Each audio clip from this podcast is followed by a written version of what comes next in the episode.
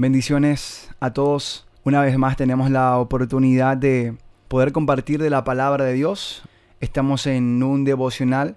Eh, el deseo es poder estar siempre con, con, esta tarea.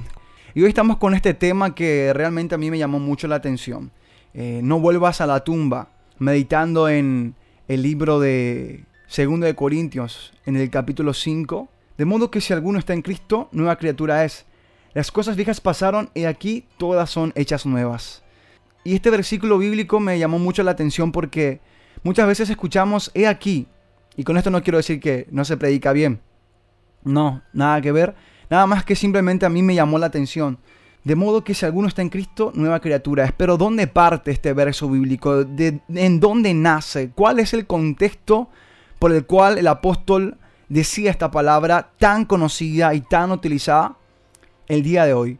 Realmente la misión es poder eh, entrar en este estado pacífico, pasivo, espiritual, y yo lo podría decir en el estado de reflexión sobrenatural, en donde el Espíritu Santo puede tomar tu corazón, en donde el Espíritu Santo puede hablar a tu espíritu, en donde tú puedas conectar tu espíritu al Espíritu Santo. Por un momento desconectarte de la tierra y conectarte al cielo para que, oh Dios, pueda impartirte palabra de vida, palabra que te da ese aliento, el consuelo tal vez que necesitas, la restauración, la fuerza, la herramienta. Hay tantas cosas que Dios nos da por la palabra porque recuerda, la palabra es espíritu y la palabra de Dios es vida. Sus palabras son vida. Y yo creo que en esta tarde, noche, Dios nos va a impartir algo. Meditando en la palabra. Es por eso que te invito a que abras tu Biblia si tienes o nada más escucha si no la tienes en el libro de 2 de Corintios en el capítulo 5, desde el verso 3 en adelante en donde dice, porque si estamos locos es para Dios y somos cuerdos es para vosotros. Porque el amor de Cristo nos, nos constriñe pensando esto, que si uno murió por todos, luego todos murieron. Y por todos murió para los que viven, ya no vivan para sí, sino para aquel que murió y resucitó por ellos. Escucha, de manera que nosotros de aquí en adelante a nadie conocemos según la carne, y aun si a Cristo conocimos según la carne, ya no lo conocemos así. De modo que si alguno está en Cristo, en Cristo, si alguno está, o sea, si permanece en la unidad del Padre, en lo que había hablado Jesús en el libro de Juan, Padre, yo en ti, tú en mí, ellos en nosotros, ellos en mí y ellos en nosotros. O sea, unidad, un cuerpo. Imagínate, de, modo que si alguno está en Cristo, nueva criatura es. Las cosas viejas pasaron, ya no son el presente, ya no existen, ya no están, ya pasaron. Y aquí todas son hechas nuevas. Todas son hechas nuevas. Recuerda, el título de este devocional, no vuelvas a la tumba. ¿Por qué no vuelvas a la tumba? Es como decirte no vuelvas a, la muerte. No vuelvas a la vida vieja, a la vida pasada. Una palabra que el Espíritu Santo ponía en mi corazón es esta, de que aquellos que vuelven a la tumba simplemente viven en fiesta, o sea, los que viven para el diablo, viven en fiesta en tumba mas aquellos que mueren para el diablo, que mueren para el pecado, son motivo de fiesta para el cielo. En tanto, esta palabra me lleva a Isaías 42, versículo 1.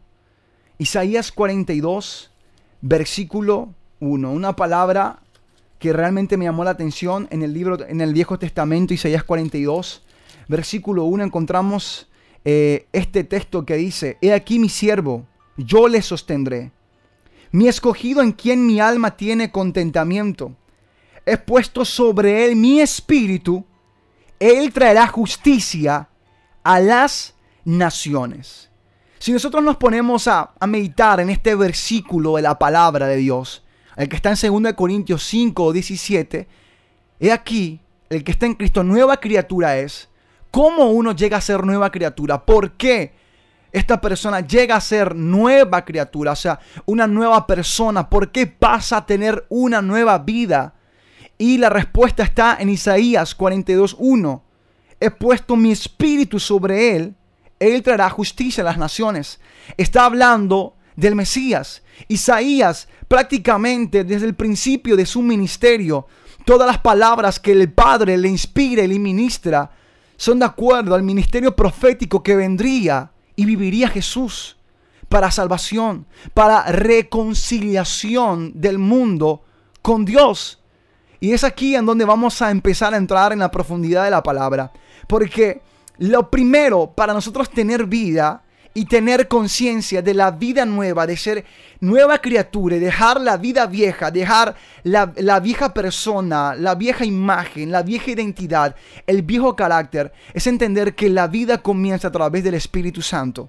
La vida comienza por Jesús. Es en Cristo en donde comienza la verdadera vida. Como yo hablaba con mi esposa y meditamos en esta palabra, ¿dónde comienza la vida? La vida comienza en Cristo. Si yo en esta vida estoy viviendo el día tras día, pero no tengo a Cristo, no estoy viviendo realmente. Simplemente tengo una vida muerta, una vida que ha expirado, una vida que ha caducado, una vida que ya, vencí, que ya ha vencido. Es tener vida, pero no vivirla. Es conocer la vida, pero no vivirla en su esencia. Y hoy yo sé que Dios va a poner una palabra en tu corazón, porque la palabra que siempre Dios pone en el corazón no simplemente es para que esa palabra esté en tu corazón, esa palabra es para ti y es para alguien más. Es para una persona que va a precisar el día de mañana. Cada palabra que el Espíritu Santo pone en tu corazón no es para ti. Dios la pone para que tú la hables a alguien más. Es por eso que Partiendo de 2 Corintios podemos entender la reconciliación de Dios con el mundo por medio de nosotros. Es Cristo en nosotros. El Padre dice, yo pondré mi espíritu sobre él. O sea, es el Padre en el Hijo y el Hijo reconciliando al mundo con el Padre, trayendo salvación, trayendo justicia. Y la vida comienza en Dios. La vida comienza en Cristo. Y hoy sabemos bien por medio del Espíritu Santo, que es el Espíritu de Cristo, el Espíritu del Señor. No hay vida si no tenemos al Espíritu Santo en nosotros. Si el Señor no está en nosotros, si el Espíritu no está en nosotros, nosotros realmente no vivimos la vida. Nosotros necesitamos a Cristo para tener una vida nueva. Nosotros necesitamos a Cristo para volver a nacer. Como está escrito, Jesús hablando con Nicodemo. Nicodemo le había tentado a Jesús y le dijo, ¿qué yo tengo que hacer para nacer de nuevo? ¿Acaso tengo que volver a entrar en el vientre de mi madre para yo volver a nacer de nuevo? Y Jesús le dijo, Nicodemo, ¿cómo tú siendo intérprete de la ley? ¿Cómo tú siendo una persona metida y conocida en la palabra? ¿Cómo siendo un escriba? ¿Cómo estando tú todos los días encima de las escrituras? ¿No vas a entender qué significa esto? Es necesario nacer de agua es necesario nacer del Espíritu. De agua por el bautismo, de agua por la palabra, de agua por el mandamiento, por la obediencia, por el sometimiento, por, eh, someterse a la, voluntad de Dios, o sea, vivir en la palabra, vivir en la escritura. Que la palabra sea un reflejo, o sea, que la palabra refleje tu historia y tú la vivas en obediencia, tú la vivas practicándola diariamente. Y esta palabra es interesante porque nacemos por la palabra, como dijo Jesús a Nicodemo, creyendo y poniéndola por obra, creyendo y viviendo que la palabra es mi historia. ¿Entiendes? Creyendo que la palabra es tu historia, que todo lo que habla aquí y que todo lo que el Padre te dicte es para bien, es para tu beneficio. Todo lo que los padres y las, y las madres hablen a sus hijos es para bien, es para un beneficio.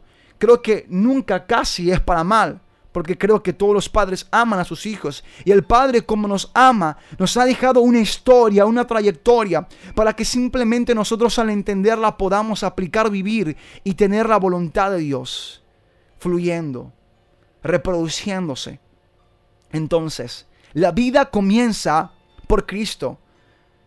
No vuelvas a la tumba, no vuelvas al mundo, no vuelvas a la vida pasada, a la vida vieja, no vuelvas a morir no vuelvas a perecer, no abandones la fuente de vida, no te, no te alejes de la fuente de vida del manantial, no te alejes de las aguas, no te alejes del río, no vayas al desierto como un día lo hizo Elías. un hombre que era profeta, un hombre que era como nosotros sujeto a pasiones, pero él oraba y llovía. Él oraba y, la tierra se secaba, el, el cielo no daba lluvia. Potente oración, pero el Padre dijo, Él es semejante como ustedes. Y da a entender que Elías en algún momento se encaminó a la tumba pensando que huía de la tumba. Escucha esto. Él había matado a 800 profetas en el monte en un desafío. Más cuando una mujer lo desafía, él huye. Él corre diciendo, no, no aquí a otro profeta, porque esta mujer le había dicho, si mañana a esta misma hora yo no pongo tu vida como la de estos profetas, yo te voy a matar, yo te voy a quitar la cabeza. Jezabel había amenazado y Elías huye a una cueva. Dios va a Elías y le dice, Elías, ¿qué tú haces aquí? ¿Qué haces en esta cueva? Él dijo, Señor, yo solamente he quedado profeta, no hay nadie más. Yo soy celoso y el Señor le dijo, estás equivocado, Elías. Tú te metiste en esta cueva por voluntad de quién? ¿Quién te mandó? ¿Quién te dijo? Yo no te dije para que vengas acá. Tú mismo por tu propia cuenta te has metido acá. Así que ahora vuelve de donde viniste porque hay siete mil profetas como tú que aún todavía no han doblado rodillas. Así que tranquilo tú, Elías, y vuélvete. Elías había entrado a una tumba. Elías había entrado a una cueva, como a la cueva de Lázaro. Elías, la diferencia entre Elías y, y, Lázaro. Yo sé que estamos en un devocional y estamos para reflexionar. ¿Entiende? Mira, Lázaro muerto. Pero la Biblia dice, el que cree en mí, aun que esté muerto, vivirá. Lázaro murió creyendo en Dios. Oyó la voz de Jesús, salió de la tumba, vivió. Elías vivo. No escuchó la voz de Dios, siguió su voluntad, siguió su propia opinión. Fue a una cueva lejana, distante, y Dios le dijo, ¿qué tú haces acá, Elías? Tú no estás en la voluntad. Tú no estás en el propósito. Por lo tanto, vuélvete. Él había vuelto a la tumba. Muchas veces nosotros volvemos a la tumba, volvemos a morir. Cuando nosotros volvemos a nuestra propia voluntad, cuando volvemos a practicar los designios de nuestro propio corazón, cuando pensamos que estamos bien en nuestra propia opinión, es ahí en donde nosotros fracasamos y erramos como hijos de Dios. Por lo tanto, yo entiendo que la verdadera vida y la vida plena y la vida abundante está en el Espíritu Santo. Como dice Isaías 42.1, he puesto sobre mi espíritu, Él traerá justicia a las naciones. En el versículo 7 en adelante, podemos entender que Dios había dicho, o desde el versículo 6, yo Jehová te he llamado en justicia y te sostendré por la mano, te guardaré y te pondré por pacto al pueblo por luz de las naciones, para que abra los ojos de los ciegos, para que saques de la cárcel a los presos y de casas de prisión a los que moran en tinieblas. Analizando la vida nueva que uno tiene en Cristo, es la misión de Cristo, es la vida de Cristo, es el ministerio de Cristo, es lo que Cristo vivió, practicó y consiguió por voluntad de Dios. O sea, decidió agradar a Dios, decidió contentar el corazón de Dios. Porque si tú ves en el versículo 42, en el verso 1 mismo del libro de Isaías, he aquí a mi siervo, yo le sostendré, mi escogido en quien mi alma tiene contentamiento. He puesto sobre él mi espíritu. Escucha bien, en quien mi alma tiene contentamiento. O sea, para estar en la voluntad plena del Padre, nosotros necesitamos contentar el corazón de Dios. Asimismo, necesitamos satisfacer, necesitamos traer placer al corazón de Dios para nosotros entender que estamos viviendo la vida. La pregunta es, ¿estás ahora mismo complaciendo el corazón del Padre? ¿Estás tocando el corazón de papá? ¿Estás haciendo la voluntad de Dios?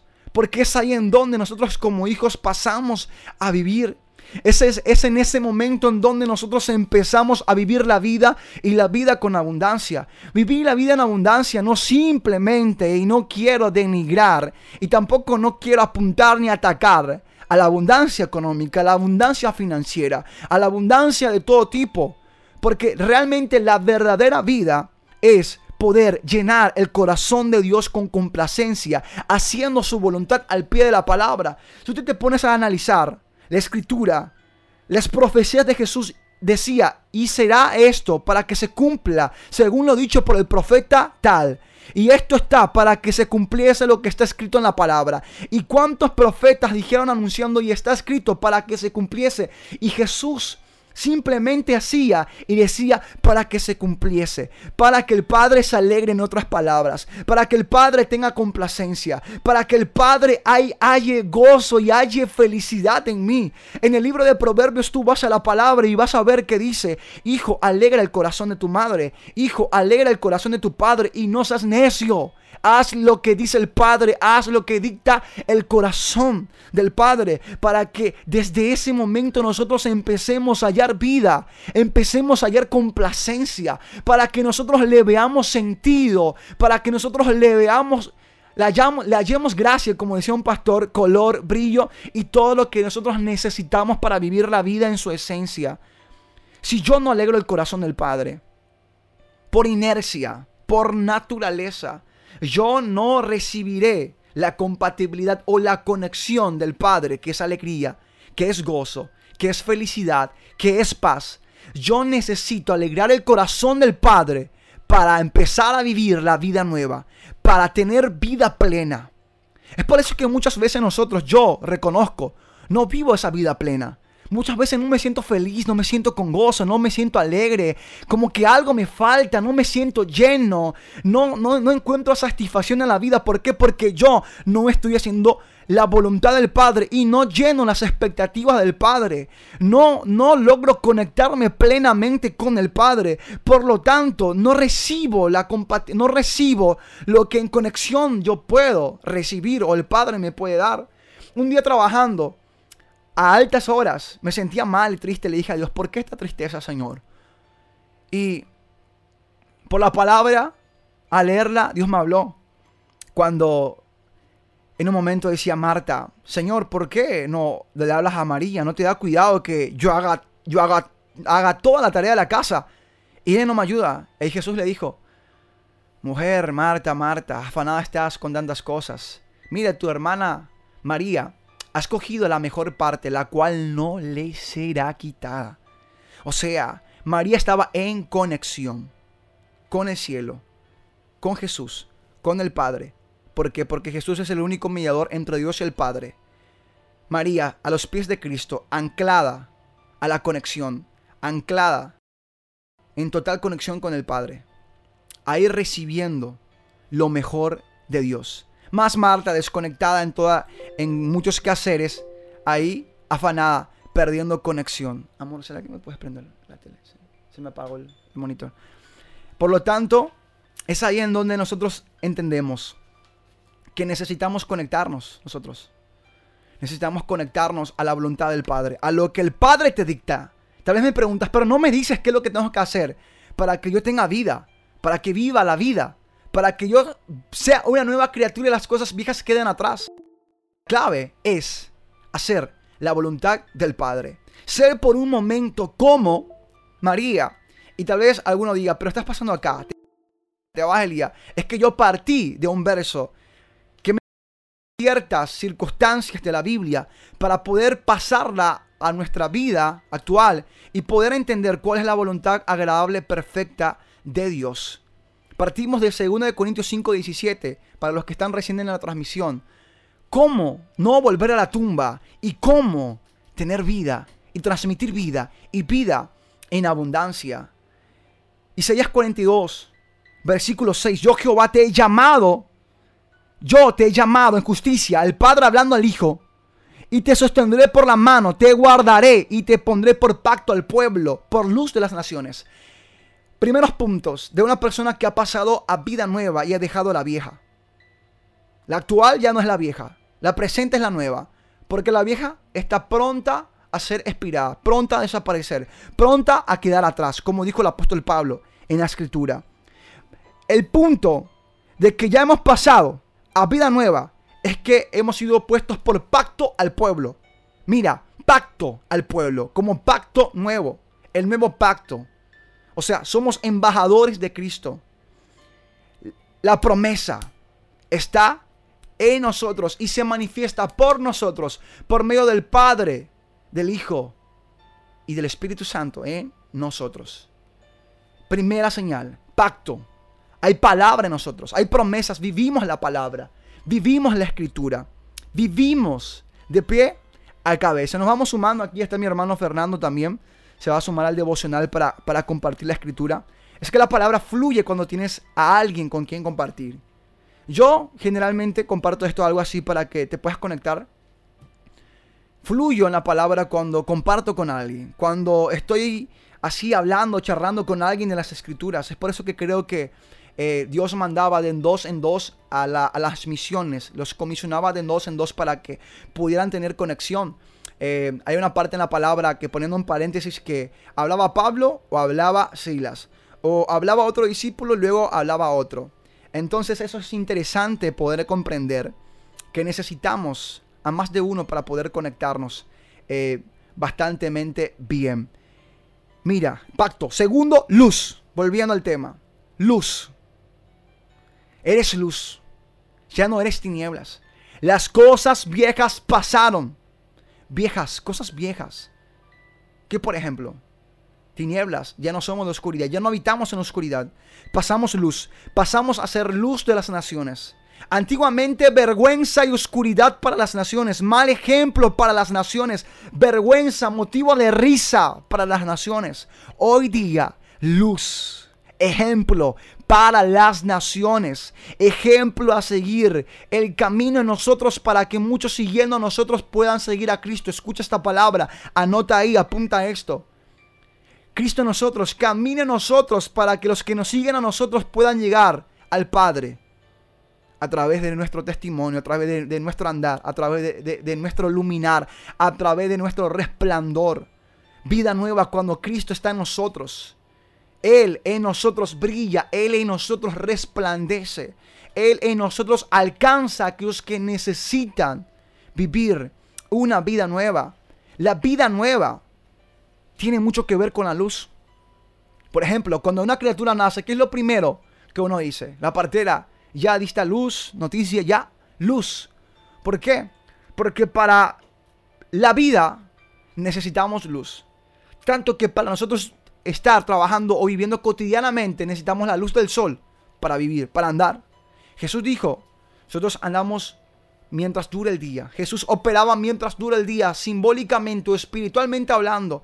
Nosotros necesitamos luz para vivir, para obrar, para trabajar, para movernos debajo del desenvolvimiento divino que Dios va obrando a través de nuestras vidas por medio de su Espíritu Santo. ¿Entiendes? Es luz. ¿Por qué? Porque cuando hay luz, a muchas personas que están en tinieblas, automáticamente cuando la luz les resplandezca, cuando la luz les alcance, ellos pasan a vivir una vida nueva. Luz. Algo que hace rato estuve meditando. Una, para una fotografía uno necesita luz. Sin, sin luz no hay fotografía. Sin luz no se ve nada. ¿Para qué vivir en esta vida si no vamos a ver nada? Si no vamos a ver la gloria de Dios y esta palabra para gente que dice, yo necesito ver la gloria de Dios. Para gente que dice, hace tiempo que no veo la gloria, hace tiempo que no veo el poder. Quiero experimentar, quiero vivir la manifestación divina, pero ¿qué hace falta a Dios? Dios te dice hoy, te falta luz. Luz, palabra, luz, Cristo, luz, más presencia, luz, más guianza, más iluminación, más revelación, más dirección por medio del Espíritu Santo para que puedas ver la gloria de Dios. Sin luz no vemos nada. Sin luz habitamos en tinieblas. Sin luz andamos en oscuridad. Y hoy creo que esta es una palabra profética para mucha gente. Y creo que Dios te habla el corazón y te dice, quiero mostrarte mi gloria. Quiero hacerte ver cosas grandes y ocultas que tú no conoces. Pero para esto tú necesitas revelación. Necesitas luz, necesitas el destello de mi palabra, dirección y por sobre todo mi Espíritu Santo. Recuerda, comienza las cosas nuevas aquí en Isaías 42, cuando dice, y pondré mi espíritu sobre él. Versículo 7, para que abra los ojos de los ciegos, para que abras los ojos. ¿Escuchaste? Para que abras. ¿Cómo abrirá los ojos de los ciegos? Con luz. Con luz. Cuando Jesús sanaba a aquel hombre, Le decía, ¿qué ves? Yo veo a hombres que caminan ahí y tienen apariencia de árboles. Jesús nuevamente vuelve a escupir en tierra, le toca los ojos y le dices, y ahora, ahora sí veo. Le faltaba luz. Ahí estaba la luz Jesús abriéndole los ojos. Para que abras los ojos de los cielos, puntos de la vida nueva y puntos de la vida vieja.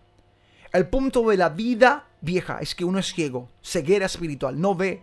Punto de la vida nueva es que uno recibe luz para dar luz. Uno sale de la ceguera para dar vista a los ciegos. Punto de vida nueva, que Dios te transforma en un embajador, en un emisor de luz. Tú eres como la gran fuente de luz de Dios. Nosotros acá en Paraguay, la hidroeléctrica produce luz, da luz a cientos y millones de habitantes. Oh Dios quiere poner su luz, la fuente de mayor energía, de mayor poder, de mayor virtud y de luz, que es la palabra, para dar y distribuir energía, espíritu, ánimo, vida nueva a muchas personas que necesitan, que necesitan luz. Cuando pasas de, de vida vieja, vida nueva, tú pasas a ser alguien que abre los ojos a los ciegos. Segundo, para que saques de la cárcel a los presos. Ya no eres preso, ahora tú sacas de la cárcel. ¿Recuerdas cuando Pablo y Silas estaban presos? Boca para abajo cantando y orando a Dios. De repente un terremoto estremece la cárcel. Las puertas de todos se abren. Y el, guarda, el guardacárcel que estaba afuera, viendo que las puertas todas estaban abiertas, se quita la espada y cuando se iba a matar Pablo y Silas hablan desde dentro de la cárcel diciendo, hey hombre, no te haga daño, todos estamos aquí. El hombre precipitándose adentro, dice la escritura, pidiendo luz, dice, señores, ¿qué yo debo hacer para ser salvo?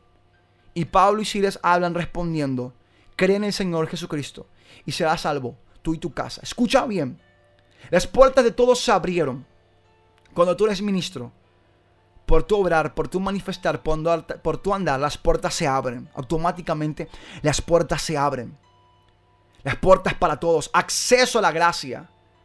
E, ese, ese suceso, esa manifestación, cuando Pablo y Silas estaban dentro de la cárcel y el terremoto llega y las puertas se abren y el preso pide luz, o antes se trata de suicidar, para luego precipitarse adentro de la cárcel y pedir luz, simbólicamente estaba diciendo, mira Pablo, tú antes eras un ciego, tanto que cuando en el camino tienen el encuentro con Jesús, él queda ciego y luego pasa a ver.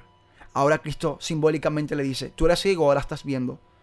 ¿Ves ese ciego que está afuera? Tiene que ver y tiene que acceder al reino, tiene que acceder a la nueva vida. Y tú le darás lo que yo te di, lo que tú tienes para dar. Por tanto, entiende una cosa, Pablo. Hablarás la palabra. Llega el terremoto, manifestación divina. Las puertas se abren y el que estaba en vida vieja, el que estaba en la tumba, iba a enterrarse aún más cuando se iba a quitar la vida. El que estaba libre, realmente estaba preso. Y los que estaban presos, realmente estaban libres. Libertad que en prisión. Es un tema en donde nació algo que Dios me dio y de hecho que ya lo estoy desarrollando. Ya es un libro y que próximamente, si Dios permite, lo vamos a lanzar. Pero es así como Dios transmite una palabra. Hoy entiende que hay muchas personas que se están, están a punto de quitar la vida. Ven las puertas del reino abiertas. Pero simplemente están muertos porque no tienen luz. Están muertos porque están en prisión están muertos porque están ciegos. Aún aquel ciego que tiene a Cristo vive mucho más la vida que aquel que ve, pero no tiene a Cristo. Y cuando no tiene a Cristo no tiene luz y nada al final y al cabo no puede ver. Al final es un ciego. En tanto hoy, entiende una cosa. Cuando pasas a vida nueva, instantáneamente el Padre te coloca en una posición de ministro, de embajador, para misionar y para hacer la voluntad de Dios puntos de la vida nueva y puntos de la vida vieja. Ya no eres ciego, ahora tú das luz para ver. No eres preso, tal vez eres esclavo de Dios, preso de Dios, pero libre en Él para libertar a los esclavos del diablo, que realmente son esclavos, no son libres. Es aquí donde tenemos que entender el margen de la libertad versus libertinaje.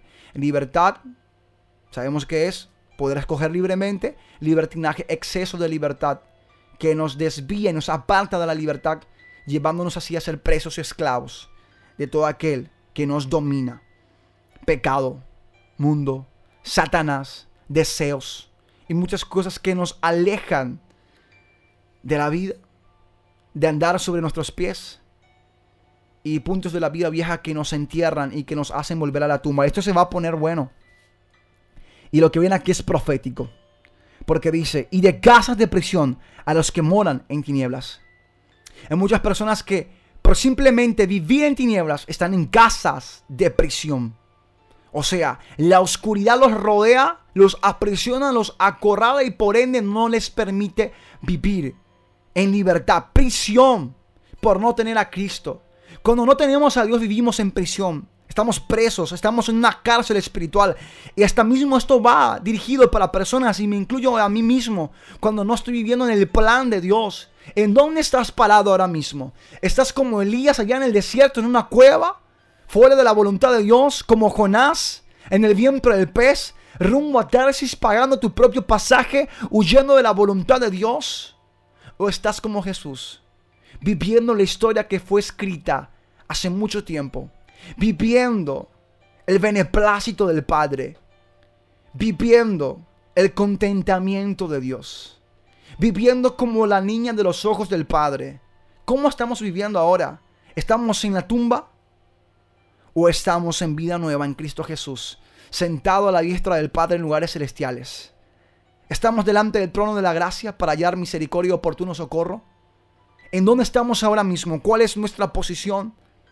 Estamos viviendo realmente la vida en abundancia, estamos aprovechando la vida máxima, le estamos quitando el jugo máximo a esta vida, estamos viviendo como el Padre desea, como Él estableció. Porque de que mucha gente ahora viva en miseria, viva en esclavitud, y viva en ceguera, y viva en aflicción, y viva en tristeza y en muchas otras cosas más que son negativas, no es porque Dios quiere, sino porque el hombre escoge. Es necesario entender la predestinación y el libre albedrío. Cómo Dios logró conjugar esto. Es aquí donde vamos a entender este punto tan interesante. Porque pasamos a Isaías 43, 18, en donde realmente está prácticamente uno de los núcleos de este mensaje. Isaías 43, 18, en donde dice, no os acordéis de las cosas pasadas, ni traigáis a memoria las cosas antiguas. Es como Dios diciéndote, no te acuerdes de las cosas pasadas, de la vida vieja, cosas, vida vieja, pensamientos antiguos, memoria antigua, el modo de amar, el modo de perdonar, el modo de querer, el modo de buscar antiguo, cómo tú te manejabas, cómo tú hablabas, hasta mismo como uno se vestía, todo, cosas viejas. No, te, no traigas a la memoria cosas antiguas, no os acordéis de las cosas pasadas. Es como Dios diciéndote, no vuelvas a la tumba. Escucha bien, no vuelvas al cajón, no vuelvas a enterrarte, no vuelvas a morir para mí, para, para vivir, para las cosas antiguas, para vivir nuevamente para ti. Dios quiere que nosotros dejemos la vida vieja atrás. ¿Por qué? Porque está escrito en, en Miqueas 7, 19. Volverá a compadecerse de nosotros. Hollará nuestras iniquidades para no quedar aplastados. Sí, tú alejarás a las profundidades del mar todos nuestros pecados. Y, y en una traducción muy poderosa dice, volverá a manifestarnos su ternura, olvidará y alejará y arrojará nuestras iniquidades y nuestras culpas. Cuando yo vuelvo a acordarme de las cosas viejas, cuando yo vuelvo a tener esos pensamientos de allá, del mundo, o hablo a personas que por primera vez están escuchando la predicación de la palabra, hay vida nueva. ¿Y en dónde está la vida nueva? ¿En dónde está la vida abundante? ¿En dónde está la verdadera vida y en su esencia? En Cristo, en Dios, por medio de su Espíritu Santo. El Espíritu Santo, para darte una vida nueva, tiene que terminar con la vieja. Si aún no conoces a Dios, Él tiene que acabar con tu vida actual. Esa pasará a ser la vieja para darte una nueva.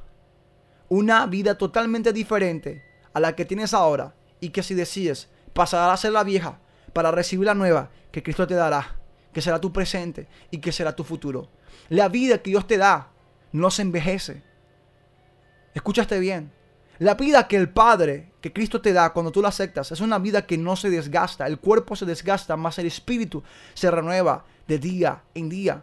Es una vida que se va desarrollando y se va mejorando y se va acrecentando en su poder, en su potencial, al punto máximo que uno se da cuenta y dice, en Cristo no hay vida vieja.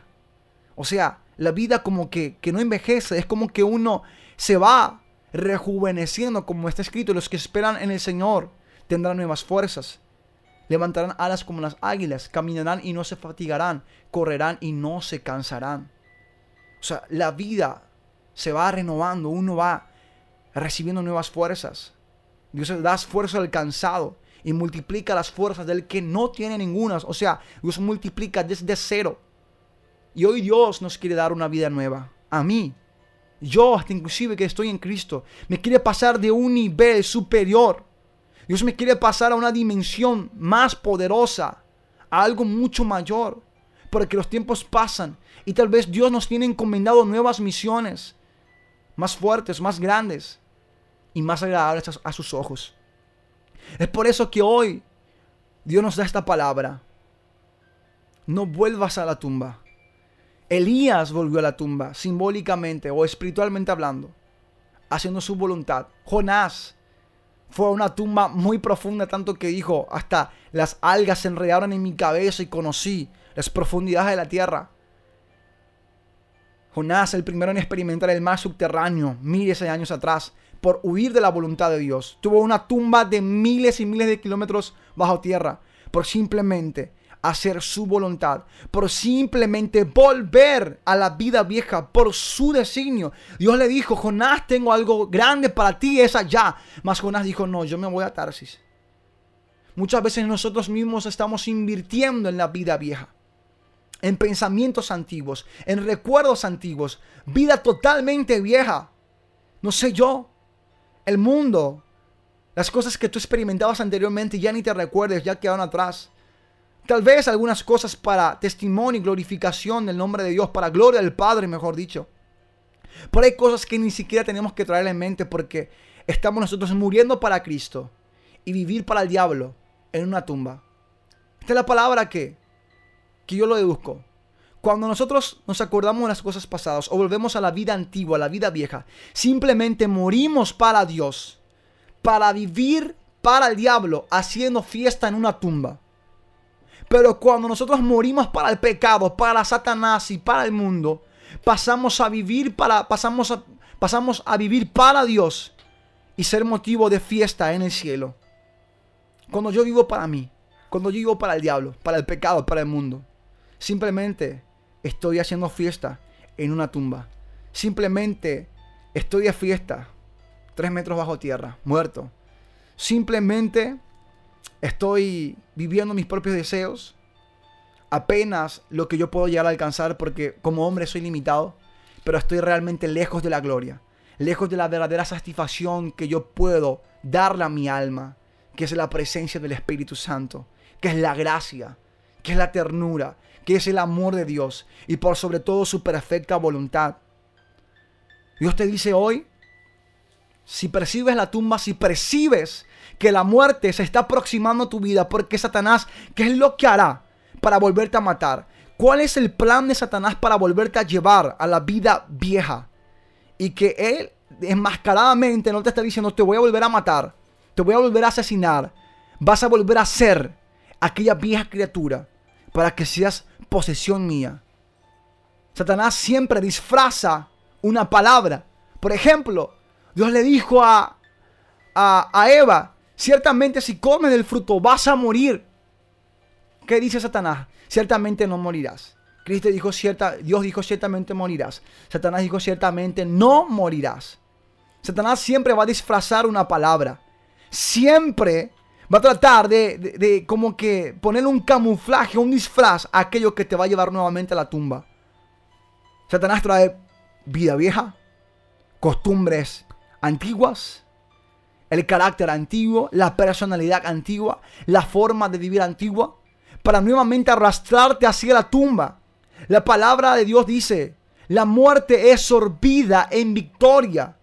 O sea, la muerte es sorbida en victoria en Cristo Jesús. O sea, sorbida es arrastrada, sorbida, absorbida, traída. Pero la verdadera palabra sorbida es su sinónimo o su concepto verdadero es arrastrada. O sea, Cristo nos arrastró de la tumba para llevarnos al rebaño, para llevarnos al redil, para llevarnos al paraíso, para llevarnos al trono de la gracia. El Padre, Dios, Jesús nos quitó arrastrados porque ya no teníamos fuerzas, porque ya no teníamos fortaleza, ya no teníamos motivos para vivir. Y ahora Satanás nuevamente, él intenta todos los días arrastrarnos nuevamente a la tumba, trayendo nuestros pensamientos cosas antiguas, memorias pasadas. Él va a tirar dardos. Es por eso que la Biblia dice en Efesios, revestidos pues de toda la armadura de Dios, para pagar dardos, el yelmo de la salvación Debemos estar anclados en la palabra para nosotros no recibir los dardos que nos van a ir hiriendo y matando para que una vez más Satanás nos arrastre a la tumba. Para que pasemos a vivir para Él.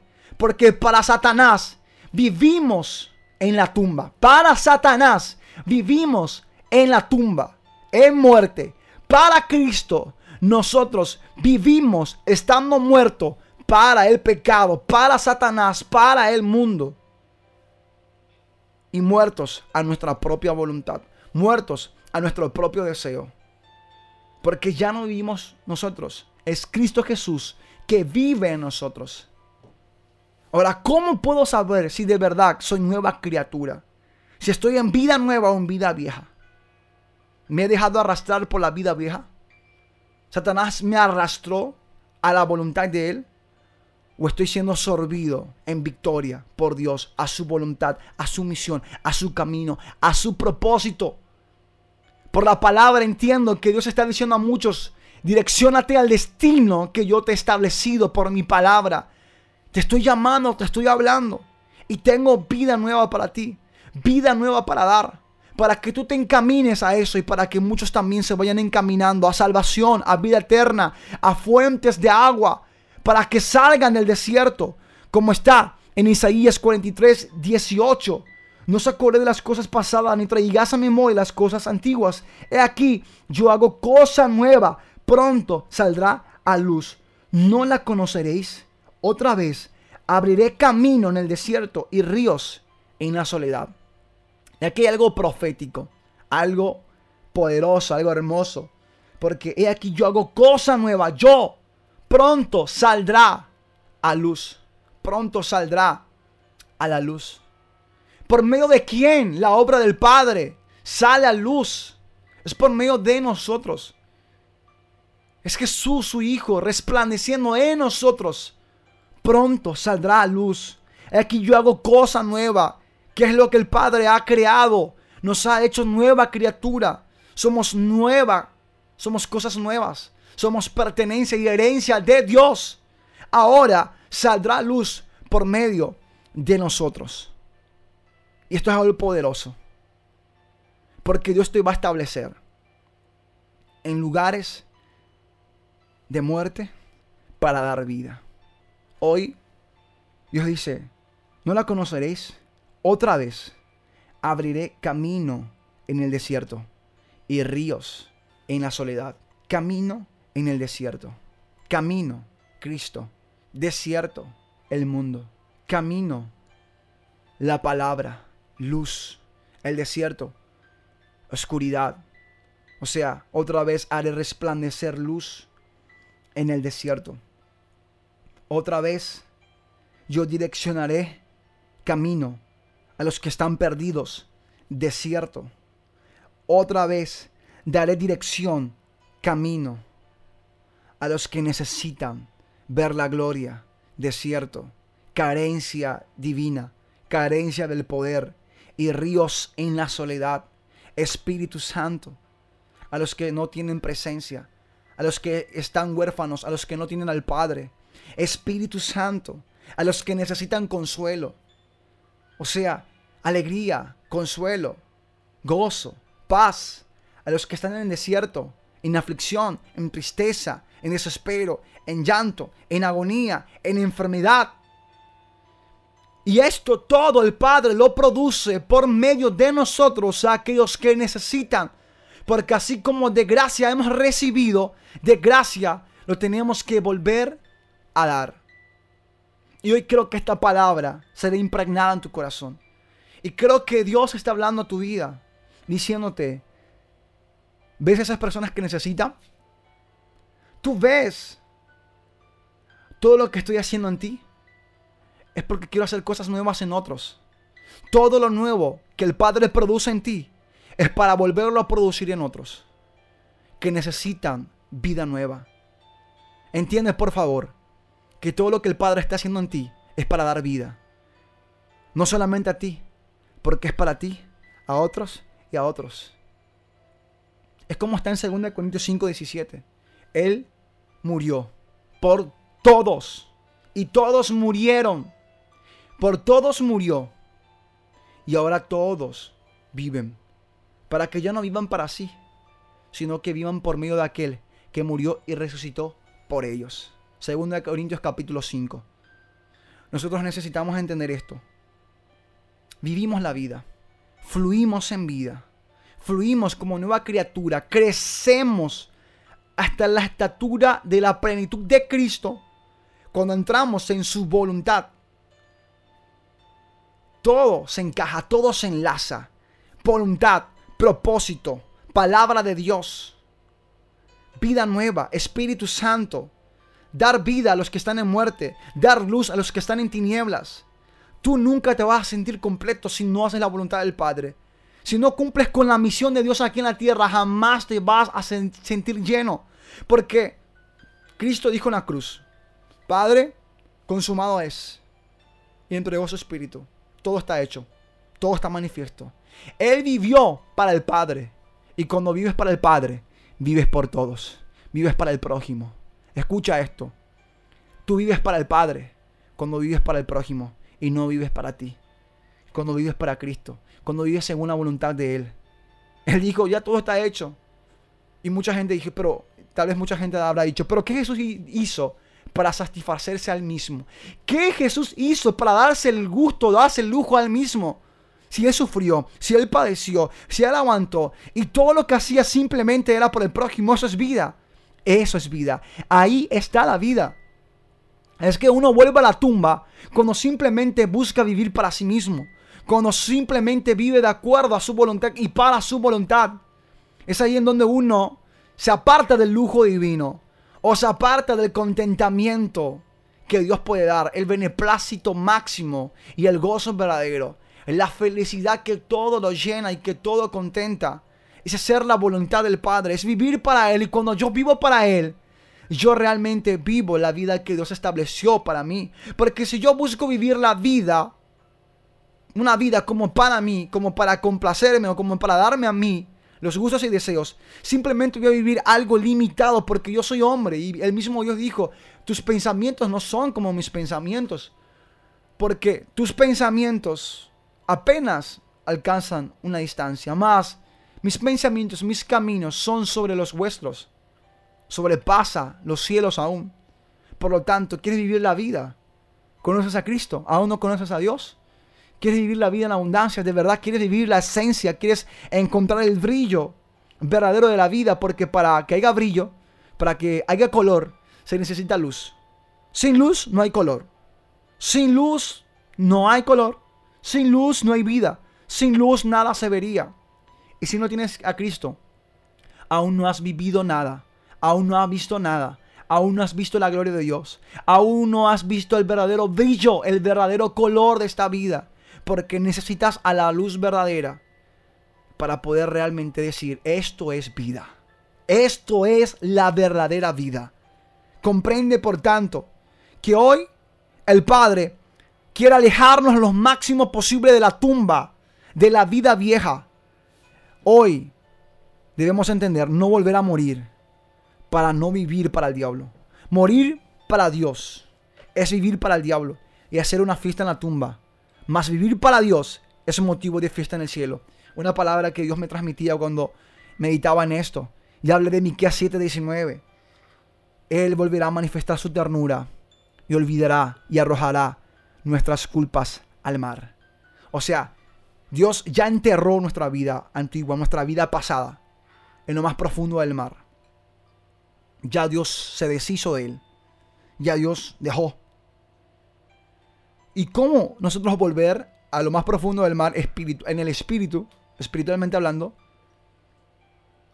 a tomar nuestra vida antigua, a vivir, a practicar la vida antigua, siendo que ya Dios lo deshizo, lo arrojó, lo aplastó, lo enterró, se olvidó de él, ya no se acordó. En la Biblia dice, ya no me acordaré más de tus rebeliones, ya no me acordaré más de tus pecados. Y yo, cuando vuelvo a la vida vieja, lo que estoy haciendo prácticamente es volver a lo más profundo del mar en el espíritu, ser aplastado por aquel pisotón de Dios que Dios hizo para enterrar y dejarlo a lo más profundo del mar mis pecados, mi, mi, vida vieja, mi viejo carácter, mi vieja personalidad, mi vieja manera de hablar, de vestirme, de actuar, de comportarme.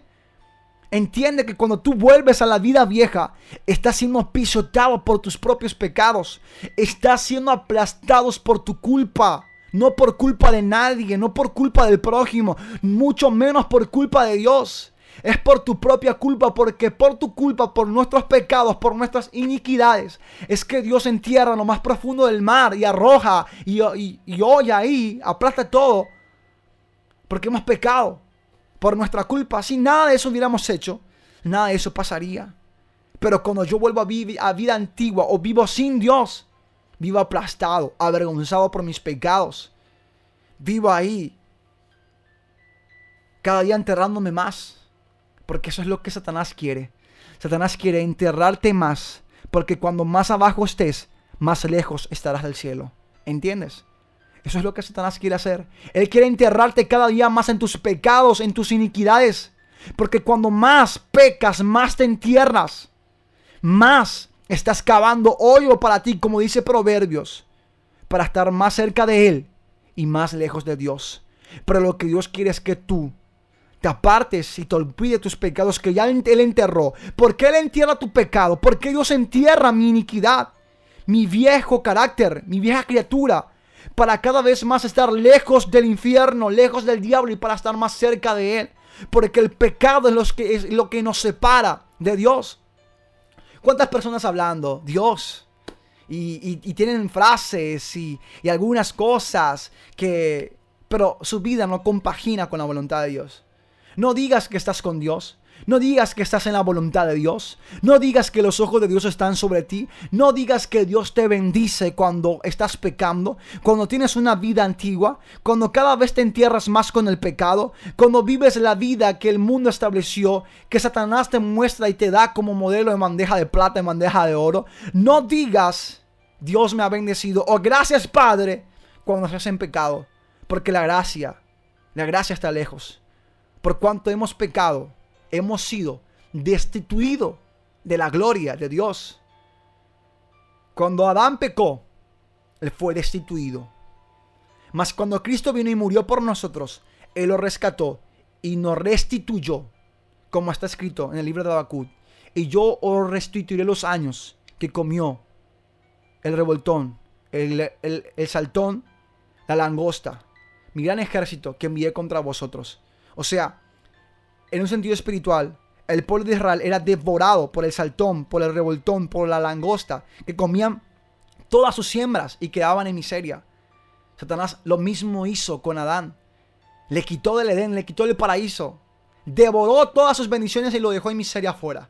Pero cuando Cristo vino, el segundo Adán, como dice la escritura, Él nos restituye y nos devuelve a la vida nos mete el redil que hoy es el paraíso espiritual, el reino de los cielos, para nuevamente nosotros ser criaturas de Dios. Por eso es nueva criatura, nueva vida, nuevo rebaño, nuevo redil, nuevo Dios. Lejos del pecado, El pecado es una muralla que nos separa de Dios. Es lo único que te puede separar de Dios. El pecado. La prueba no te va a separar de Dios. La aflicción, el hambre, la sed, la desnudez, la necesidad, la enfermedad. Todo eso, mucho más, como dice el apóstol Pablo, eso.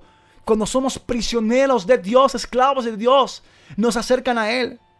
Yo escribiendo el libro Libertad en prisiones, Dios me inspiró y me dijo que cuando yo más aflicción paso, que cuando más necesidad tengo, es ahí en donde yo más busco a Dios, porque me torno un pobre en el espíritu. Y el pobre siempre tiene necesidad. El pobre siempre está buscando qué comer. El pobre siempre está buscando de dónde sacar dinero.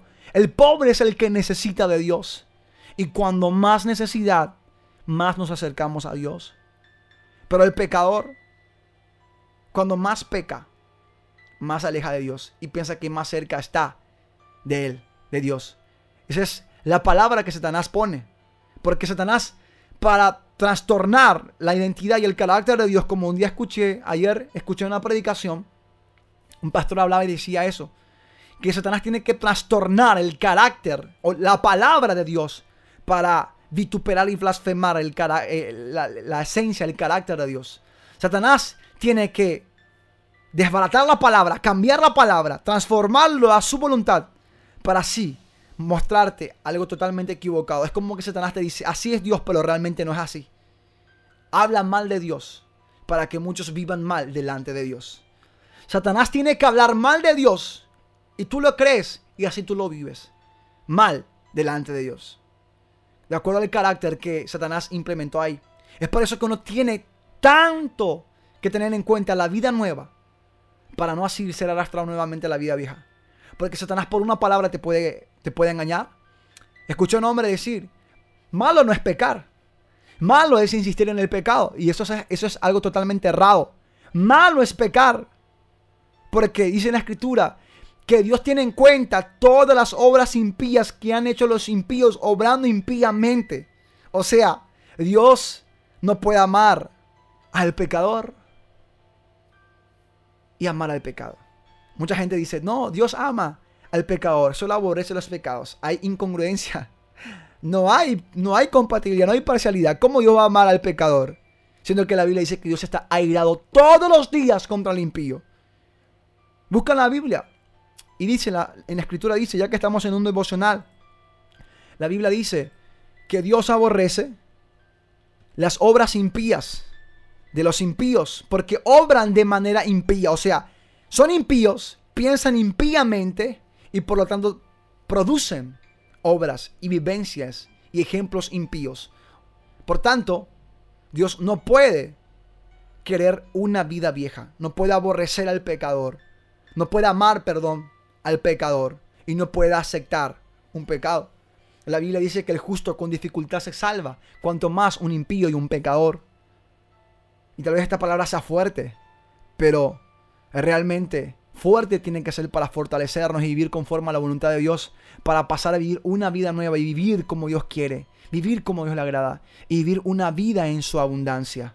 Yo creo que hoy Dios nos va a llevar a las cosas nuevas, porque he aquí yo hago cosa nueva, pronto saldrá luz, ¿no la conoceréis? Otra vez, abriré camino en el desierto, camino en el desierto. Juan el Bautista en el desierto predicando y diciendo, he aquí el reino de los cielos se ha acercado, arrepentidos y convertidos. Impresionante la voz que clama en el desierto. Era Juan ahí preparando el camino para el Señor era predicando la palabra, era llevando aguas al desierto. Tanto que simbólicamente las personas se bautizaban en el nombre del Señor. Porque habían creído la predicación de Dios. Como te he dicho en un momento, abriré camino. Abriré camino en el desierto. Es como abrir las puertas del reino a los que vivían en pecado. Abrir las puertas del reino a los que estaban fuera de casa. Es dar oportunidad a los que habían perdido oportunidad. Es dar luz a los que viven en tinieblas. Es dar agua a los que estaban sedientos. Es dar pan a los que estaban hambrientos. Es resplandecer a los que vivían en oscuridad. Es dar abrigo a los que vivían en frío, en puro desierto. Abrir camino en el desierto. Dar dirección dar destino en el desierto. O sea, Dios en el mismo desierto, en un lugar amplio, desierto, desolado, cálido, sin producción o sin providencia, Él abre un camino y te da un destino y te da las herramientas y te da las provisiones. Porque dice, y ríos en la soledad. Y es aquí en donde entra los ríos espirituales, las cosas nuevas y la gran revelación. Es aquí donde me quiero meter. Porque el camino abierto es aquí es Cristo. Porque Él dijo, he aquí yo soy la puerta. El que por mí entrare, entrará, saldrá y hallará pastos. O sea, libertad absoluta, libertad total. Es encontrar tu verdadero lugar. Dios es tan noble que Él te pone la puerta de salvación, te pone la, puerta de la vida ahí mismo donde tú estás. Tanto que de un minuto a otro tú accedas a la vida eterna. Es la puerta que llama a tu puerta. En Apocalipsis dice la escritura, aquí yo estoy a la puerta y llamo. Si alguno oye mi voz, yo entraré a él y cenaré con él y él conmigo. Es la puerta en esta noche, llamando a tu puerta. Y yo creo que esta palabra tiene bastante poder.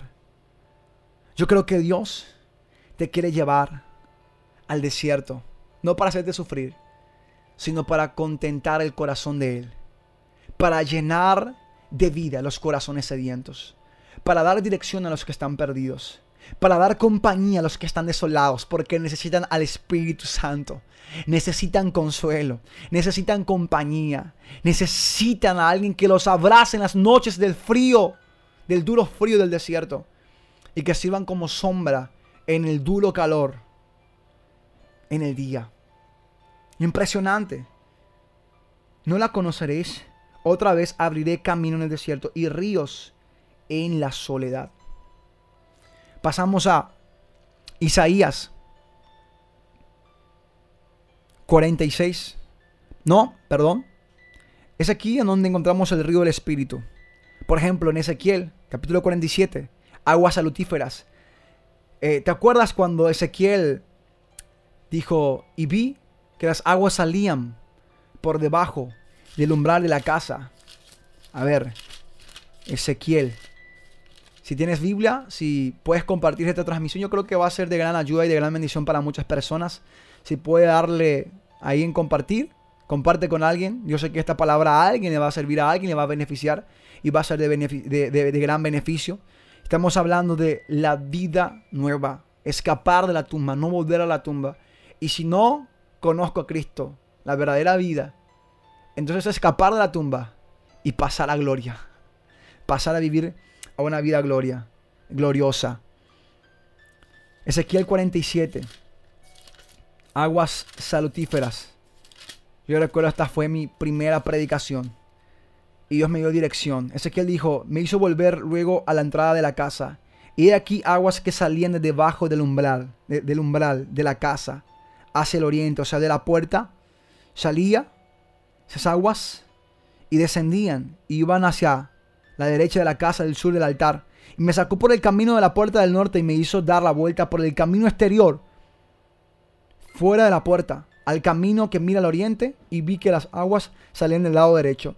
Y salió el varón hacia el oriente, llevando un cordel en su mano, y midió mil codos y me hizo pasar por las aguas hasta los tobillos.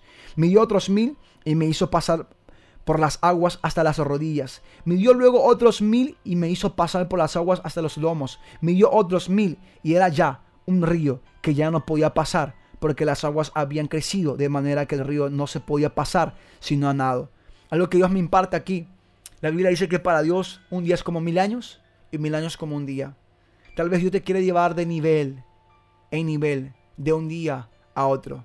Un nivel de un día a otro. Así como el varón, el varón medía las aguas y era Ezequiel, por tanto, direccionado por este varón que medía las aguas que se acrecentaban y él entraba, se, se, aprofundizaba, o sea, entraba, navegaba, tanto que dice la escritura, que ya no podía pasar sino a nado.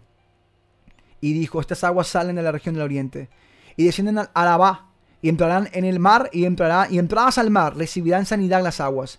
Y toda alma viviente que nadare por donde quiera que entrar en estos dos ríos vivirá y habrá muchísimos peces por haber entrado allá estas aguas y recibirán sanidad y vivirá todo lo que entrare en este río. O sea Espíritu Santo Ezequiel siendo guiado por Dios es lleno del Espíritu Santo. Cada dirección representa estos o sea, estas medidas de miles en mil y miles. El varón me dio otros mil entre los tobillos. Dirección divina del Espíritu Santo. Está escrito, para Dios un día es como mil años, mil, mil años como un día. Dios te lleva de un nivel a otro nivel, de día en día. Una dirección a otra dirección. Una misión concretada, una misión cumplida, un, un mandamiento puesta en obra te lleva a otro nivel de gloria, a otro nivel de profundidad. Y es ahí en donde tú vas conociendo cosas preciosas. A tal punto que tengas que entrar y profundizarte y navegar y conocer los misterios de Dios. Y es aquí en donde entramos en el rema de la palabra. Para que tú puedas conocer la gloria y las cosas grandes, ocultas y poderosas de Dios. Para que conozcas las revelaciones divinas.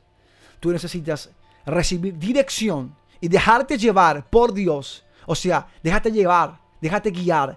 Haz que fluya la voluntad de Dios, la palabra de Dios en tu vida, para que tú puedas ir un paso, otro paso, mil codos, un nivel, mil codos más, otro nivel más poderoso y así poder conocer cosas más grandes y cosas más ocultas que Dios tiene preparado para nosotros. Esto con paralelo a lo que dice en Jeremías 33.3. Jeremías 33.3. Clama a mí y yo te responderé. Y, y te dará a conocer cosas grandes ocultas que tú no conoces. O sea, todo esto con la oración, con el clamor. Dios le dijo a Jeremías, clama a mí. O sea, fue un mandato, fue una palabra dada a él para que la ponga por obra. Y así Jeremías, pues poniendo esta palabra en obra, es así que él podrá conocer las profundidades de las revelaciones de Dios. Es ahí en donde él va a conocer lo profundo y lo oculto y todos los misterios de Dios. Hoy te animas a conocer los misterios de Dios. Hoy te animas a conocer las cosas grandes y ocultas y poderosas que Dios tiene. Vive la verdadera vida. Y es todo esto lo que Dios tiene en la vida nueva. Revelación, profundidad, rema, poder. Hay profecía, hay misterios que Dios te da a conocer, que Dios te da, que Dios te brinda. Para que tú lo conozcas cada día más. Y cuando más conoces a Dios, más haces su voluntad. Cuando más conoces a Dios, más tú le complaces a Él. Y Él más alegra. Y Él más se pone feliz. ¿Recuerdas cuando Jesús se puso feliz en algún momento y se alegró y dijo, gracias te doy Padre, porque tú siempre me oyes? Y se alegró y se gozó. Tu gozo está en la alegría de Dios. Tu alegría está en el gozo de Dios. Tu contentamiento está en hacer la voluntad de Dios. Tu paz está en poner por obra y en práctica la palabra de Dios. Ahí está tu complemento. Ahí está tu plenitud. En hacer todo lo que Dios quiere. Te sentirás pleno. Te sentirás lleno. Te sentirás satisfecho cuando tú empieces a hacer todo. Plenitud. Todo. Aquello que lo llena todo en todo. Plenitud. Es Dios. Su plenitud. Estará en ti. Te sentirás lleno. Se irá el vacío cuando dejes que Dios abra camino en el desierto, o sea, de palabra por medio de ti a los que necesitan y dejes que el Espíritu Santo fluya en ti a los que están sedientos, o sea, predica la palabra a los que están necesitados y abriré ríos en la soledad. Dar presencia, dar del Espíritu Santo a los que están solos, a los que no tienen a Dios. Hay un misterio poderosísimo de Dios que Él quiere brindarte y entregarte y Él quiere que tú conozcas. Y hasta mismo Él quiere que tú navegues y profundices en esta palabra para que por esta palabra tú puedas ir cada día más y más y más. Así como Ezequiel, el varón medía mil codos y él iba mil codos más. Llegaban los tobillos, mil codos más hasta las, hasta las rodillas. Ezequiel dijo, ya no puedo pasar sino nada. Entendió Ezequiel que cuando más él se dejaba llevar por la dirección del Padre, más conocería de sus misterios y más vida hallaría. Porque Ezequiel dijo, todo ser viviente que entrare a estas aguas recibirá vida. Y estas aguas a donde lleguen llevarán sanidad. Dios puede sanar por medio de ti. Dios quiere dar vida por medio de tu ministerio, por medio de tu predicación, por medio de ti, que eres instrumento. Así que déjate llevar por esta palabra en esta noche, como Ezequiel. Deja que el varón te guíe. No tengas miedo a las profundidades de las aguas de Dios. No tengas miedo a los misterios de Dios. Porque las profundidades de las aguas, de verdad, que dan temor. Yo tengo fobia a la profundidad del agua. Hasta ni me animo a entrar, le respeto. Pero lo que sí amo y, a lo, lo que sí me gusta y lo que Dios quiere es que tú te metas a las profundidades del río del Espíritu Santo. No le tengas temor a las profundidades de las aguas de Dios, porque en esas aguas tú no te ahogarás. Es más, la palabra dice, hay vida y toda alma viviente que nadare por donde quiera que entrar en estos dos ríos vivirá y habrá muchísimos peces por haber entrado allá estas aguas y recibirán sanidad y vivirá todo lo que entrar en este río. En este río hay vida, en este río no hay muerte, en esta vida nueva hay vida y hay vida en abundancia. Es huir de la muerte para darle vida a los que están en muerte. En este río cada vez más profundo. O sea, en este río, cuando más profundo vas, cuando más vas navegando y nadando hacia lo profundo, no encontrarás tinieblas, encontrarás luz, encontrarás revelación, encontrarás la voz de Dios y la dirección de Dios y encontrarás vida y providencia, como dice, y habrán muchos peces. O sea, habrá, habrá, abundancia de palabra, habrá abundancia de sabiduría, habrá abundancia de conocimiento. Tendrás iluminación.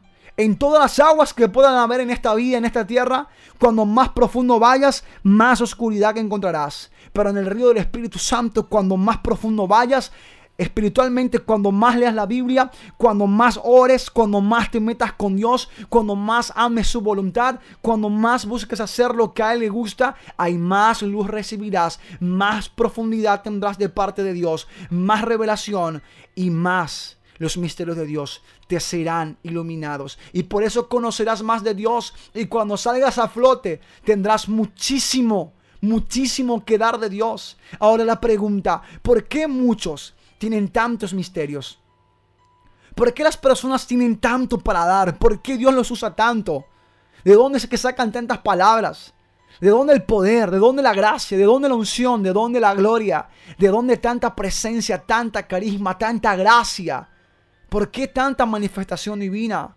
Porque son personas que son como Ezequiel, que dijeron a Dios, Señor, mide mil codos más, mide más, mide más, y entro más, Señor, y yo quiero entrar más. Son personas que se pasan nadando todos los días en los ríos de Dios. O sea, son personas que se van llenando del Espíritu Santo día tras día, buscando llenura, buscando plenitud, buscando hacer la voluntad del Padre. Es por eso que están satisfechos, están contentos, están alegres, están gozosos. Hoy por la palabra de Dios, entiende que tienes que empezar a vivir en las aguas. Vive en las aguas. Qué palabra profética. Yo creo que esto va a ser un tema para una próxima predicación. Vivir en las aguas. Acá vamos a anotar. Vivir en las aguas. ¿Por qué? Porque vivir en las aguas divinas es vivir lleno del Espíritu Santo. Es vivir como Ezequiel, navegando en las profundidades de los misterios y de la dirección de Dios. O sea, yo vivo no como un náufrago en el mar, en el río. Yo vivo con destino. Yo vivo llegando de puertos a puertos, de una dirección a otra dirección. Yo vivo llevando vida, llevando providencia al que necesita. En el desierto hay falta de pan, llevamos pan. Moisés oraba y el Señor le decía, lloverá maná. Ahora vendrán codornices, ahora brotará agua de la peña, ahora tendrán columna de fuego de noche para el calor y columna de nube para la sombra del día. Hay dirección, hay puerto seguro, hay buenos destinos y los propósitos que cada vez que cumples, que son de Dios, cada vez tu vida se va llenando más y más y más a cada día. Vas pasando la, a vivir, cada día más vas viviendo la vida eterna. Porque la vida eterna lo puedes vivir desde ahora, desde ya. No hace falta morir para vivir la vida eterna. La vida eterna lo vivimos desde ya, desde ahora. Tú que has aceptado a Cristo, desde ya estás viviendo la vida eterna. No necesitas morir y luego resucitar en Cristo cuando Él venga a arrebatar a su iglesia para vivir la vida eterna. Según la Biblia, y ya lo vivimos desde ahora. Porque cuando aquel que fue crucificado al lado de Jesús le dijo, Señor, acuérdate de mí cuando estés en tu reino. Y Jesús le dijo, de cierto, de cierto te digo, hoy mismo estarás conmigo en el paraíso.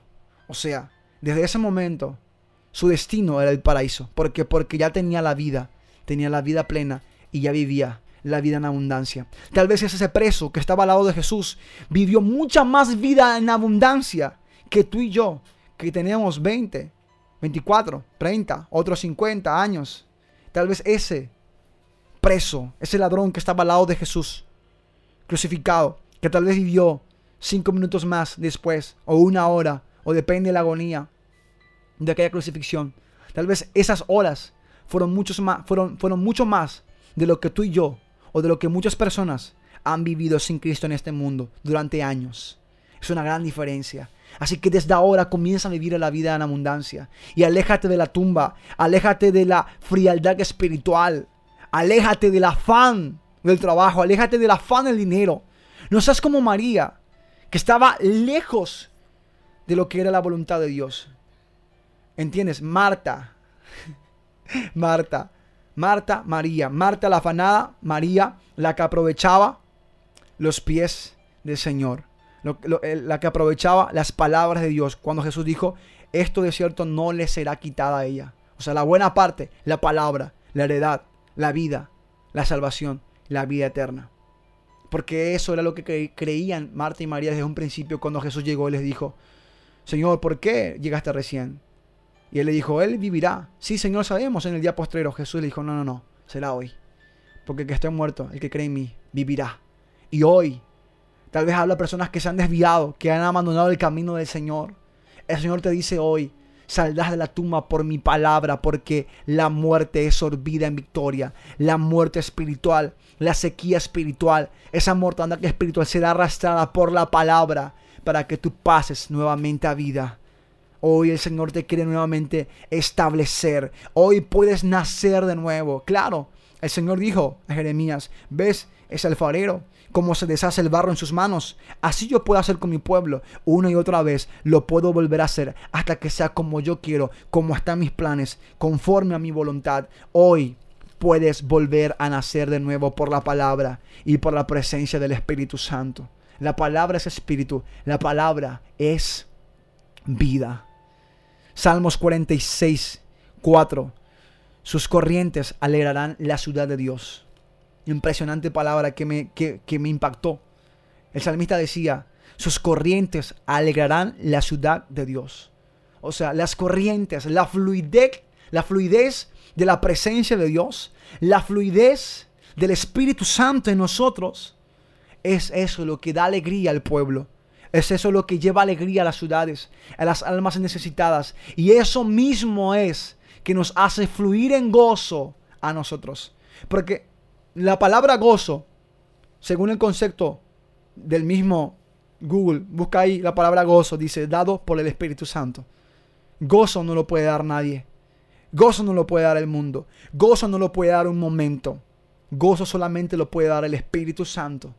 Y aquí podemos ver, sus corrientes alegran la ciudad de Dios. O sea, tú necesitas una corriente de alegría, una fluidez en el Espíritu Santo, en la voluntad de Él, para que en esta constancia, en el propósito y en la palabra de Dios, esto llegue a una cantidad tan pero tan grande que lo que fluye en ti sea gozo, sea algo interminable, gozo, algo que es como un ciclo que viene, que va, que viene, que va, que viene de Dios y que va a las almas, que Dios te da para que tú sigas dando, porque de gracias recibes, de gracias das. El ciclo de la palabra que viene y que va, como dice en la escritura, Porque la palabra es como la lluvia y como la nieve, que no retrocede, sino que desciende, riega la tierra, hace germinar, producir, da semilla al que siembra y pan al que come, y no volverá vacía, sino hará todo lo que Dios quiera y sea prosperado en aquello para lo que lo envió. O sea, la palabra tiene un ciclo y da. Y va nuevamente a Dios, trae respuesta y Dios dice, daré más. Porque como está escrito, Dios dio talentos, a uno dio uno, a otro dio dos, a otro dio cinco. Al que le dio cinco, le retribuyó. Al que le dio dos, le retribuyó. Y al que le dio uno, no hizo nada. Y Dios le dijo, siervo malo y negligente, átenlo y échenlo a las tinieblas de afuera. Porque al que no tiene nada, aun lo que no tiene, le será quitado. Impresionante. Palabra que es de Dios. Aprovecha lo que tienes ahora. Aprovecha la presencia de Dios mientras tenemos a la esposa. Mientras tenemos al novio, mejor dicho. Nosotros como esposa aquí en la tierra. Aprovecha la presencia de Dios. Aprovecha a Dios. Aprovecha su presencia. Aprovechalo a Él. Que Él es la fuente de alegría. Así como la novia, el novio, mientras ellos se vayan intercambiando en amores, mientras ellos vayan siendo cada vez más compatibles en la voluntad de, la relación, es ahí en donde más surge la, felicidad, es ahí en donde, donde más fluye la alegría. Y hoy yo creo que como también dice en el libro del Salmo 36, 8 y 9, esto va a ser en tu vida. Me gustaría que te vayas conmigo en Salmos 36, 8 y 9, porque esto de verdad está bueno. Y es aquí en donde Dios te va a bendecir. Es en esta palabra que Dios va a depositar en ti algo poderoso.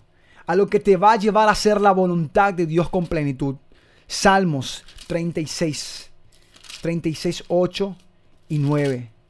Una palabra profética. Creo que tendrá cumplimiento en tu vida. 36, 8, 36, 8 y 9. Serán completamente saciados de la grosura de tu casa, y tú los abrevarás del torrente de tus delicias. O sea, abrevarás y tú les darás de beber del torrente de tus delicias. Palabra profética. Escucha bien. Tu vida será una delicia. Tu vida será dulce. Tu vida será agradable cuando tú te dejes beber por las corrientes del Espíritu Santo. Porque aquí las delicias son las corrientes, son los ríos de agua viva, que según la Escritura es el Espíritu Santo. El que cree, como dice la Escritura, de ese interior correrán ríos, ríos de agua viva. ¿Quieres delicias? ¿Quieres que tu vida sea una delicia? Que haya todo que uno diga qué vida tan agradable, qué vida espectacular, qué vida envidiable, no sé. Pero quieres una vida completa, plena. Quieres la virtud de la vida. Deja que Dios te dé su palabra. Deja que Dios te llene de su presencia. ¿Cómo? Cuando tú le das cabida a Dios en tu vida y le dices, Señor, entra en mi vida. Ya no viviré yo. Esta vida te pertenece a ti. Para que vivas tú y ya no yo. Para que ahora en mi interior corran ríos. Dame de beber, Señor, dame de beber. Dame de beber de la palabra. Dame de beber de tu Espíritu Santo. Dame de beber. Hazme hacer tu voluntad. Hazme hacer tu propósito. encamíname. Llévame. Como está escrito en el libro del Salmo. Un salmista decía en el Salmo 119. Hazme conocer tu voluntad. Para conocer tus caminos. Impresionante. O sea, para tener dirección. Y viene esta palabra profética porque contigo está el manantial de la vida, porque contigo está el manantial de la vida. ¿Y con quién? El salmista de quién se refería? De Jesús, hablándole al Padre, diciéndole, porque contigo está el manantial de la vida, Cristo. Cristo, y en tu luz veremos la luz. Recibo esta palabra. Recibo esta palabra hoy. Yo creo que hoy el Señor te está dando de beber del torrente, de esas cantidades de aguas en abundancia. O sea, Dios dice hoy, hoy lleno del Espíritu Santo. Hoy quiero llenarte de mi presencia. Hoy quiero que en ti esté mi abundancia. ¿Para qué? Para que hoy la vida en abundancia esté contigo, esté en ti. Para que estén con muchos y esos muchos tengan a Dios. Y esos muchos agradezcan a Dios. Como está escrito, venid pueblos sedientos y beber gratuitamente del agua de la vida. Hoy, por medio de ti, los ríos van a fluir. Hoy Dios te llevará al desierto para que tú como fuente, tú como manantial, porque Dios en ti manantial de vida, tú en ti fuente de la palabra. Eso hará que a muchos les llegue la palabra de vida. Que muchos tengan vida en el desierto donde hay muerte porque no hay palabra, porque no hay presencia, porque allí no está Dios. Hoy el Señor te quiere llenar de su presencia. ¿Para qué? Para que hoy muchos tengan manantiales de vida. Para que ya no pasen a muerte, sino para que pasen a vida. Y la palabra profética, en tu luz veremos la luz. Vida nueva. He aquí, yo hago cosas nuevas, dice el Señor. En tu luz veremos la luz. En Jesús veremos la vida. En Cristo Jesús tenemos vida. En Dios vivimos vida y, vida en abundancia. En tu luz veremos la luz. En ti veremos la gloria. En tu Hijo veremos el poder. En tu Hijo, en tu Hijo, en tu palabra veremos cosas grandes y ocultas que no conocemos. En Jesús veremos el cielo, veremos el rostro del Padre porque contigo está el manantial de vidas. Impresionante. Si es por mí, seguiría, pero esto se ha puesto extenso. Y como he dicho, esto es un devocional, es para meditar, es para reflexionar, es para compartir, es para dejarnos llenar por el Espíritu Santo. Porque mientras damos, Dios nos da. Porque cuando más tú das, Dios más te sigue dando. Porque Dios hace de ti una fuente inagotable. O sea, cuando tú das la misma porción que das, de acuerdo a tu fe, eso viene multiplicado. Porque cuando va al cielo, como dice, torrentes de aguas. Cuando más das, más recibes. Y hoy yo creo que esto que estás recibiendo es para que des. Y cuando más des, más vas a recibir de Dios, más presencia de Dios, más Dios estará contigo. O sea, más se hará sentir. Sentirás su abrazo, su calor, su fuerza, su poder. Y creo aún mayor que más manifestaciones de Dios tú experimentarás porque está escrito que cosas que no han subido al corazón de hombre, ni han oído, ni han conocido, son las cosas que Dios tiene preparado para aquello para aquellos que aman a Dios. Hoy es el día que Dios marcó para llevarte de un nivel más poderoso, para hacerte profundizar en los ríos del Espíritu Santo y para que sus, misterios te sean revelados, para que cada día conozcas más el carácter y la identidad de Dios, para que en pocas palabras, en conclusión, realmente vivas en imagen y semejanza de Dios, para que cuando te vean, te escuchen, digan, Dios con nosotros para que digan, Emanuel, de verdad Dios está con nosotros, como habló el apóstol Pablo.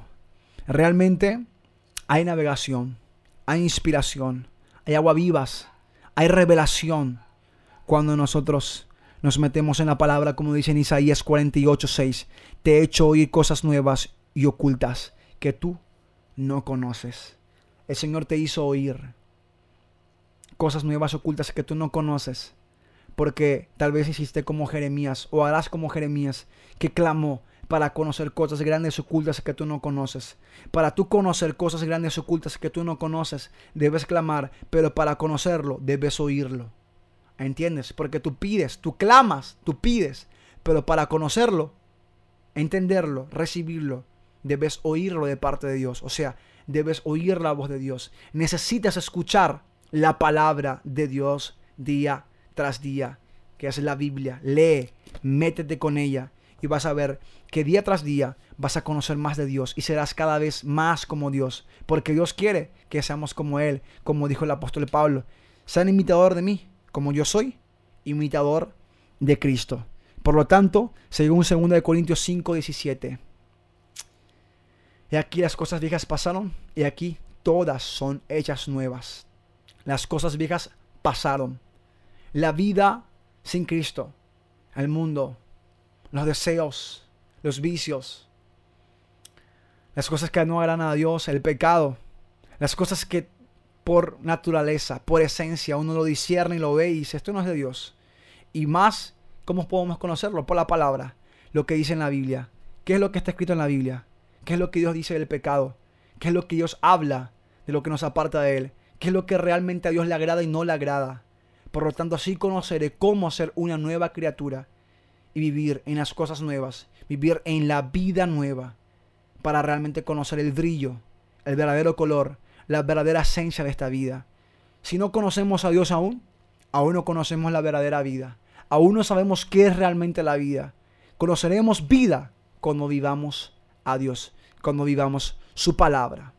La palabra es espíritu, la palabra es vida.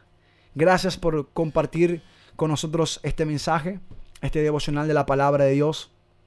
Agradecido con todos los que estuvieron en esta transmisión. Realmente, nuevamente, será un placer poder compartir juntamente contigo la próxima vez. Si puedes compartir esta transmisión para alguien, para alguien será de mucha bendición. La próxima, nuevamente estaremos con todos ustedes. Que esta palabra sea de bendición para ti y para tu familia. Muchas gracias, bendiciones. Será hasta la próxima.